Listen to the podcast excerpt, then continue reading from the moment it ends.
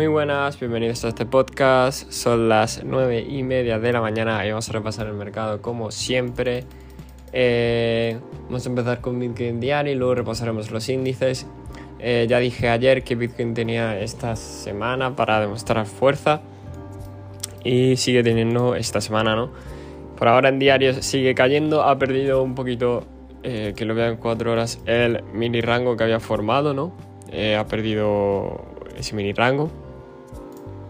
Y bueno, en diario esta vela veremos a ver si, si es más grave de lo que es o, o se queda así simplemente y sigue pasando el resto de los días hasta que bueno se decida, ¿no? Eh, ya digo que si no suben esta semana muy chungo, eh, si no supera los 18, sí, 18.000 sería bastante jodido para el precio. También estoy viéndolo aquí en diario con el RSI y no supera el punto 50 todavía. Por lo que sigue bastante complicada la cosa para Bitcoin hasta que no supere esos puntos. El resto de las altcoins los acompaña y con grandes porcentajes, del 4, 5, 6%, lo cual es bastante raro porque Bitcoin apenas se ha movido un... Eh, hoy se ha movido un 2% y las altcoins pues como que han identificado una caída mayor, ¿no? Eh, quiero ver si es porque la dominancia está subiendo. Y correcto, está subiendo bastante.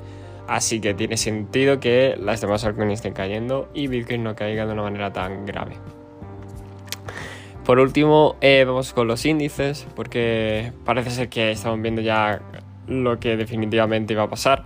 Rechazo total eh, por parte del Nasdaq, ya 4 días, 5 días en rojo, eh, de continuación bajista sigue con patrón bajista, así que veremos dónde acaba.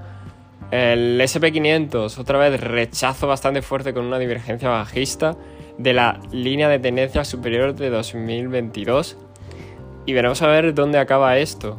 Eh, por parte del DAX, fijaros que el DAX no es el que más ha sufrido, de hecho.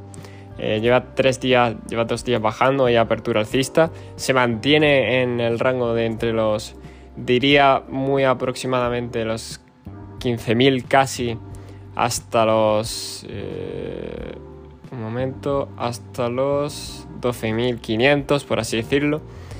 Eh, este rango tan grande que, que, tenemos, que se sale por la parte baja, pero no se sale por la parte alta. Por lo que veremos a ver si el DAX aprieta eh, más hacia la baja, sigue con patrón bajista. sí que es verdad que los resultados alemanes no están siendo buenos. más tasa de paro, desempleo, las empresas despiden, así que veremos a ver cómo acaba. El Hansen eh, superó la resistencia y ahora se ha convertido en, soporte, ¿no?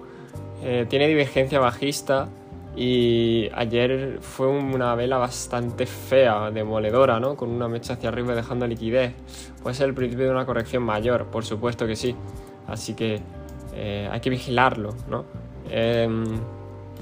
Lo bueno que, como ya dije, el dólar eh, rebotando en este soporte de los 104 eh, que ha afectado al resto del mercado porque fijaros que todo está cayendo y menos el dólar.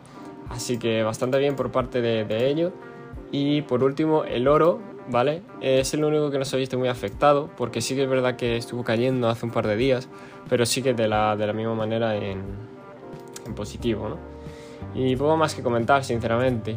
Eh, yo personalmente tengo posiciones a la baja desde hace varios días en el SP, en el DAX y, poco más. Eh, recordad que esto no es consejo de inversión y nos vemos en el siguiente podcast.